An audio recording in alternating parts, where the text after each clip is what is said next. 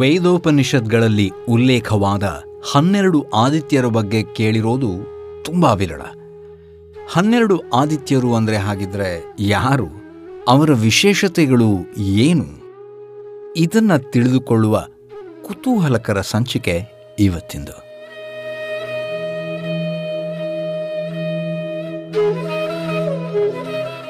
ನಮಸ್ಕಾರ. ಇದು ಭಾರತ ಸಂಖ್ಯಾಲೋಕ. ನಾನು ಬಡಕಿಲಾ ಪ್ರದೀಪ್. ಸಂಖ್ಯೆಗಳಿಗೂ ನಮ್ಮ ಜೀವನ ಶೈಲಿಗೂ ಇರುವ ಅವಿನಾಭಾವ ಸಂಬಂಧಗಳನ್ನು ಅವಲೋಕಿಸುತ್ತಾ ಸಾಗೋಣ. ಒಂದೋ ನವರಾತ್ರಿಯ ಮಾತಾದರೆ ದಶಕಂಠನೂ ನಮ್ಮ ಸಂಸ್ಕೃತಿಯ ಭಾಗವೇ. ಚತುರ್ಭುಜದ ಮಹತ್ವವನ್ನು ನಾವು ಕೇಳಿದವರೇ ಸಪ್ತ ಸಾಗರವನ್ನು ನೋಡಿದವರೇ. ಇವುಗಳಲ್ಲಿ ಕೆಲವೊಂದು ತಿಳಿದ ತಿಳಿಯದ ಸಂಖ್ಯೆಗಳ ಜೊತೆ ಅವಿನಾಭಾವ ಸಂಬಂಧ ಇರುವ ಭಾರತೀಯ ಪರಂಪರೆಯನ್ನು ಅವಲೋಕಿಸೋಣ. ಇಂದಿನ ಸಂಚಿಕೆ ಶುರು ಮಾಡೋಣ.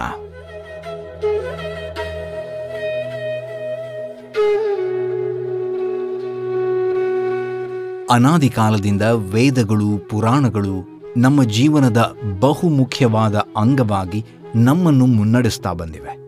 ಸಾವಿರಾರು ಕೋಟ್ಯಂತರ ದೇವರನ್ನ ಪೂಜಿಸುತ್ತಾ ಆರಾಧಿಸುತ್ತಾ ಬಂದ ನಾವೆಲ್ಲ ನವಗ್ರಹ ದೇವತೆಗಳ ಬಗ್ಗೆ ಕೇಳಿರ್ತೇವೆ. ಸೂರ್ಯನಿಂದಲೇ ನಮ್ಮೆಲ್ಲರ ದಿನ ಶುರುವಾಗೋದು ಅಲ್ವಾ? ಹಾಗೆ ನವಗ್ರಹಗಳಲ್ಲೂ ಕೂಡ ಉನ್ನತ ಸ್ಥಾನದಲ್ಲಿರೋನು ಸೂರ್ಯನೇ.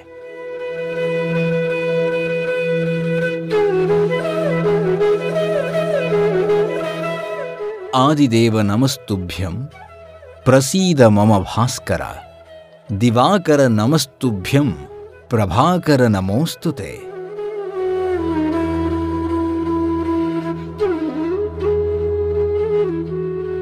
ನವಗ್ರಹಗಳಲ್ಲಿ ಸೂರ್ಯನೊಬ್ಬನಾದರೆ ಸೂರ್ಯನಿಗೆ ಬಹಳಷ್ಟು ಹೆಸರುಗಳ ಮುಖಾಂತರ ಪೂಜಿಸುವ ಕ್ರಮವಿದೆ. ಆದಿತ್ಯನನ್ನ ಋಗ್ವೇದದಲ್ಲಿ ನೀರಿನಂತೆ ಪ್ರಕಾಶಮಾನ ಮತ್ತು ಶುದ್ಧ ಅಂತ ವಿವರಿಸಲಾಗಿದೆ. ಎಲ್ಲ ಮೋಸ ಮತ್ತು ಸುಳ್ಳುಗಳಿಂದ ಮುಕ್ತ, ದೋಷರಹಿತ ಪರಿಪೂರ್ಣ ಅಂತಾನೂ ಹೇಳಲಾಗುತ್ತೆ.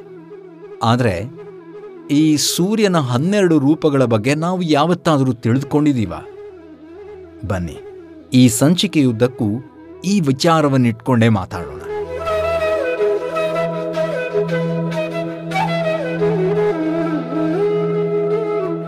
ಸೂರ್ಯ ದೇವರಿಗೆ ಹನ್ನೆರಡು ಆದಿತ್ಯರಾಗಿ ವಿವಿಧ ರೂಪಗಳಿವೆ ಅನ್ನೋದನ್ನ ನಮ್ಮ ವೇದೋಪನಿಷತ್ಗಳು ಹೇಳ್ತವೆ.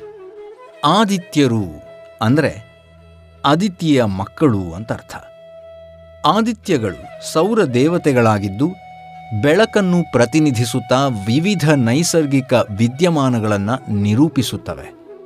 ಪ್ರಮುಖವಾಗಿ ವಿಷ್ಣು ಪುರಾಣದಲ್ಲಿ ಅದರ ಉಲ್ಲೇಖ ಇರೋದನ್ನು ನಾವು ಕಾಣಬಹುದು. ಅವುಗಳನ್ನು ಭಾಗವತ ಪುರಾಣದಲ್ಲಿ ಸವಿಸ್ತಾರವಾಗಿ ವಿವರಿಸಲಾಗಿದೆ. ದೇವಾಸುರ ಸಂಗ್ರಾಮದ ನಂತರ ಅಸುರರಿಂದ ತೊಂದರೆಗಳು ಜಾಸ್ತಿಯಾದಾಗ ಲೋಕ ಕಲ್ಯಾಣಕ್ಕಾಗಿ ಆದಿತ್ಯರು ಜನಿಸ್ತಾರೆ. ದೇವಮಾತಾ ಅದಿತಿ ಮತ್ತು ಕಾಶ್ಯಪ ಮುನಿಗಳ ಮಕ್ಕಳು ಈ ಹನ್ನೆರಡು ಆದಿತ್ಯರು. ವಿವಸ್ವಾನ್, ಆರ್ಯಮ, ತ್ವಷ್ಟ, ಸವಿತ್ರ, ಭಗ, ಧಾತ, ಮಿತ್ರ, ವರುಣ, ಅಂಶ್, ಪೂಷಣ, ಇಂದ್ರ ಮತ್ತು ವಿಷ್ಣು ಅನ್ನುವುದಾಗಿ ಈ ಆದಿತ್ಯರನ್ನು ಹೆಸರಿಸಲಾಗಿದೆ.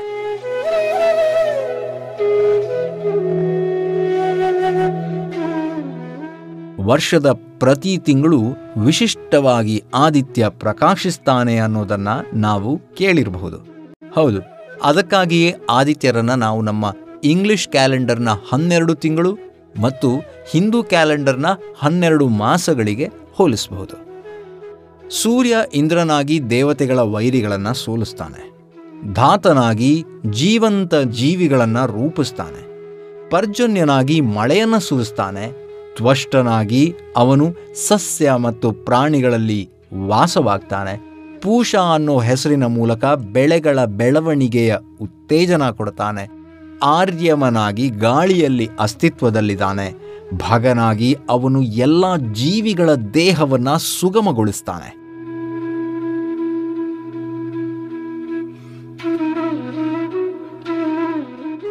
ವಿಷ್ಣುವಾಗಿ ರಾಕ್ಷಸರನ್ನ ಅಥವಾ ರಾಕ್ಷಸ ಪ್ರವೃತ್ತಿಯನ್ನ ನಾಶ ಮಾಡ್ತಾನೆ. ಅಂಶುಮಾನನಾಗಿ ಅವನು ಮತ್ತೊಮ್ಮೆ ಗಾಳಿಯಲ್ಲಿ ಕಾಣಿಸ್ಕೊಳ್ತಾನೆ. ವರುಣನಾಗಿ ಸೂರ್ಯ ನೀರಿನಲ್ಲಿ ವಾಸಿಸ್ತಾನೆ ಮತ್ತು ಮಿತ್ರನಾಗಿ ಅವನು ಚಂದ್ರ ಮತ್ತು ಸಾಗರಗಳಲ್ಲಿ ವಾಸಿಸ್ತಾನೆ. ಹೀಗೆ ಪ್ರಕೃತಿಯ ಎಲ್ಲ ವಿಷಯಗಳಲ್ಲಿಯೂ ಸೂರ್ಯ, ಆದಿತ್ಯ ತನ್ನ ಅಂಶವನ್ನು ಹೊಂದಿದ್ದಾನೆ.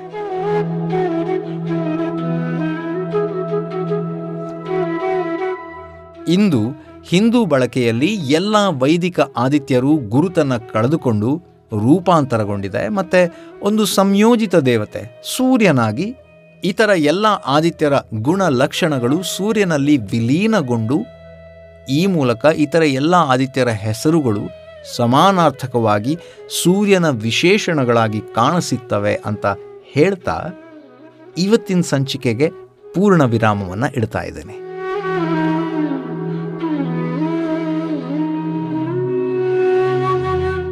ನಾಳೆ ನೀವು ಆ ಸೂರ್ಯನನ್ನು ಕರೆಯುವಾಗ, ಸೂರ್ಯನನ್ನು ನೆನೆಸುವಾಗ ಒಂದು ಹೊಸ ವ್ಯಾಖ್ಯಾನದ ಮೂಲಕ, ಹೊಸ ಯೋಚನೆಯಿಂದ ನೀವು ಅವನನ್ನು ನೆನೆಸ್ತೀರಾ ಅನ್ನೋದು ನನ್ನ ನಂಬಿಕೆ?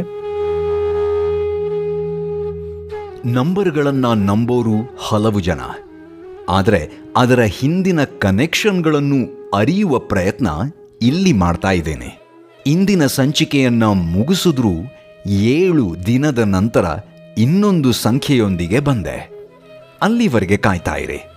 ಸಂಚಿಕೆ ಇಷ್ಟವಾದರೆ ನಿಮ್ಮ ಇಷ್ಟದವರಿಗೂ ಈ ಎಪಿಸೋಡನ್ನು ಶೇರ್ ಮಾಡಿ.